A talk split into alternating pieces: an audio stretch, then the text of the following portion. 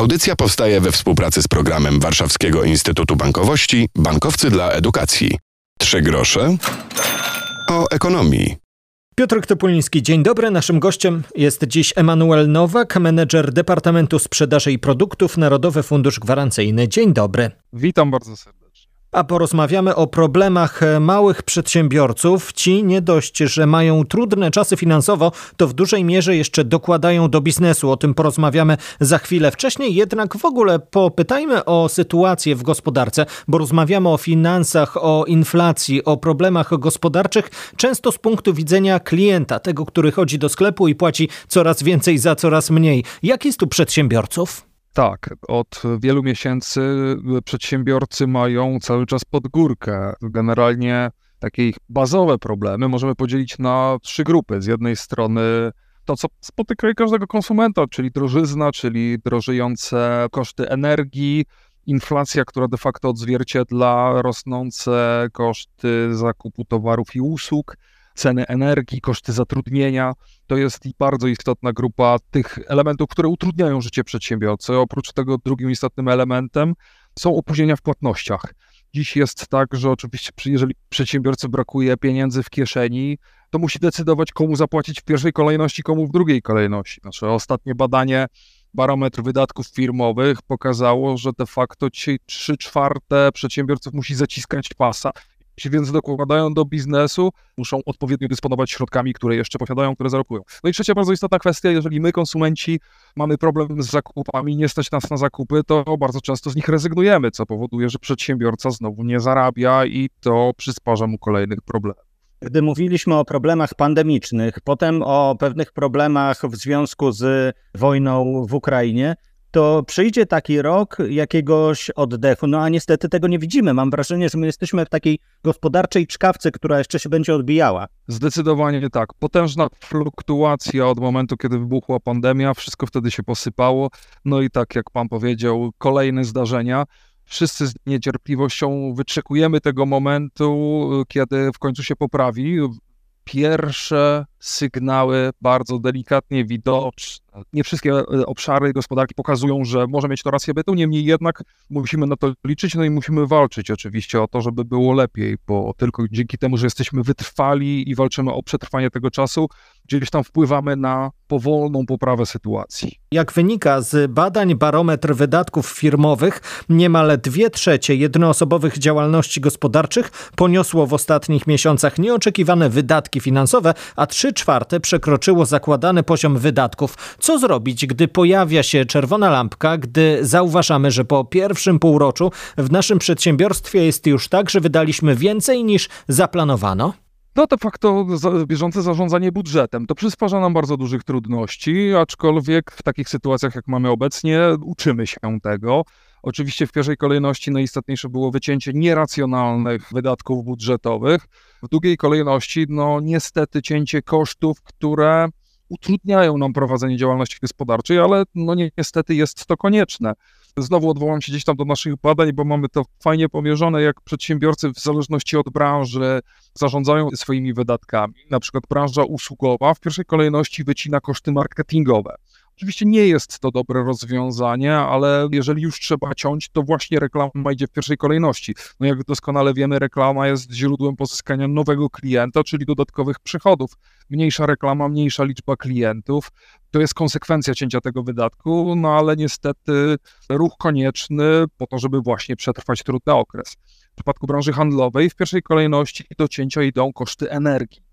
Jak wiemy, no, ceny energii nie są w chwili obecnej ciekawe i trzeba poszukiwać rozwiązań, jak oszczędzać na energii i inwestować gdzieś tam. A na przykład branża produkcyjna, szeroko rozumiana produkcja, no w pierwszej kolejności koncentruje się na poszukiwaniu tańszych zakupów, tańszych zamienników, zakupów promocyjnych, to jest to, co najczęściej robią przedsiębiorcy. Niestety oprócz tego przedsiębiorcy bardzo często zmuszeni są ciąć etaty czyli innymi słowy pozbawiać e, swoich pracowników pracy ze względu na to, że po prostu nie stać ich na utrzymanie etatu.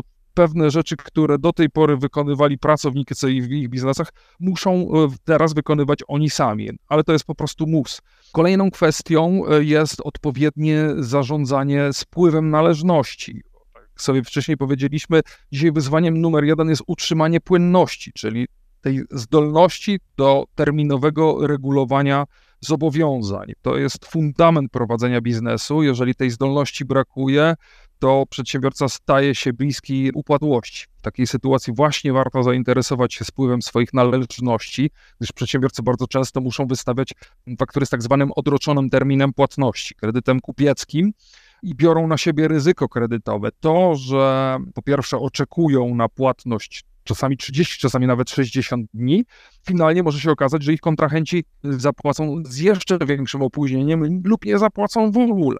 W takiej sytuacji przedsiębiorcy stosują narzędzia prewencyjne poprawiające ich płynność. Z jednej strony są to działania typowe monitorujące, w ramach których jeszcze przed terminem płatności należności przypomina się swojemu kontrahentowi, żeby pamiętał o płatności w terminie. Stosuje się pewnego rodzaju pieczęci prewencyjne, w ramach których na fakturze informuje się swoich kontrahentów, że w przypadku nieterminowej płatności sprawa zostanie skierowana do windykacji instrumenty finansowe, które pomagają przedsiębiorcom. Faktoring to jest nic innego niż zamiana faktury na gotówkę. I w sytuacji, kiedy taki przedsiębiorca zmuszony jest wystawić fakturę z odroczonym terminem płatności, czyli musi czekać na tą płatność 30 czy 60 dni, może skorzystać z faktoringu i w dniu wystawienia faktury od razu zamienić ją na gotówkę, co pozwala mu po prostu środki z tej faktury pozyskać i regulować swoje zobowiązania, czy też inwestować w kolejne zlecenia.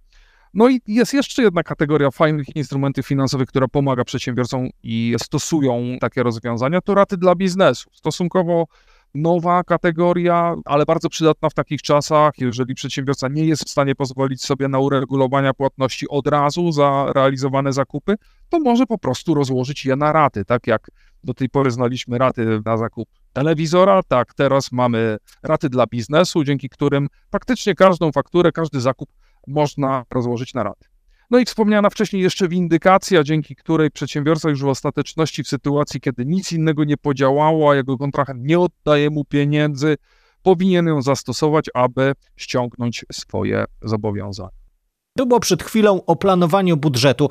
Spytajmy jeszcze o takie wskazówki dla przedsiębiorców, którzy zaczynają swoją karierę, otwierają biznes. Na co warto zwrócić uwagę?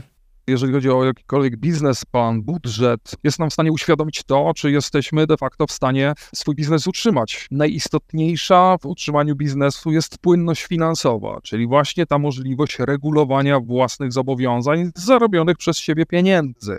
Jeżeli takiej płynności nie, nie, będziemy w stanie sobie zagwarantować, to powinniśmy poważnie zastanowić się nad tym, jakie narzędzia dodatkowe możemy zastosować, aby tą płynność mieć. Oczywiście problem jest istotny z punktu widzenia w szczególności młodych przedsiębiorców, dlatego że oni dopiero zdobywają swoich klientów, budują swoje produkty, budują portfolio klientów zdarzają się przedsiębiorcy niesolidni i taki jeden niesolidny kontrahent na początku może przysporzyć bardzo wiele problemów. Dlatego warto wyposażyć się w dodatkowe narzędzia, o których już troszeczkę opowiadałem, bo mówiliśmy i o factoringu, i mówiliśmy i o narzędziach prewencyjnych, poprawiających spływ należności. I to są rzeczy, o których młody przedsiębiorca powinien pamiętać, powinien mniej więcej wiedzieć, jak z nich skorzystać do jakiej instytucji zgłosić się w przypadku, kiedy problem będzie mieli. Mamy fundusze unijne, teraz startują nowe programy, które na pewno będą w jakiś sposób pomagały młodym przedsiębiorcom w starcie i w pozyskaniu środków na to, żeby w cudzysłowie rozbujać swój biznes i dostarczyć przede wszystkim właśnie tej płynności finansowej. Niemniej jednak, wracając znowu do budżetu, dobrze rozplanowany biznes, fajnie rozpisane założenia tego biznesu mogą ułatwić młodemu przedsiębiorcy właśnie w pozyskaniu środków, czy to z Unii Europejskiej, czy to zwrócić się do instytucji finansowej, na przykład banku. No i wydaje mi się, że warto też zawsze mieć otwartą głowę, zwłaszcza, że czasy są dynamiczne i zmienne i co chwilę pojawiają się nowe informacje, co do których warto się jakoś ustosunkować, często też dopasować. Dożyliśmy czasów, w których każdy biznesem powinien mieć oczy szeroko otwarte. Sytuacja jest dynamiczna, zmienia się w mgnieniu oka, zastajemy co chwilę nowe realia biznesowe, na które trzeba reagować, trzeba dostosowywać swój model biznesowy właśnie do zmieniającej się sytuacji.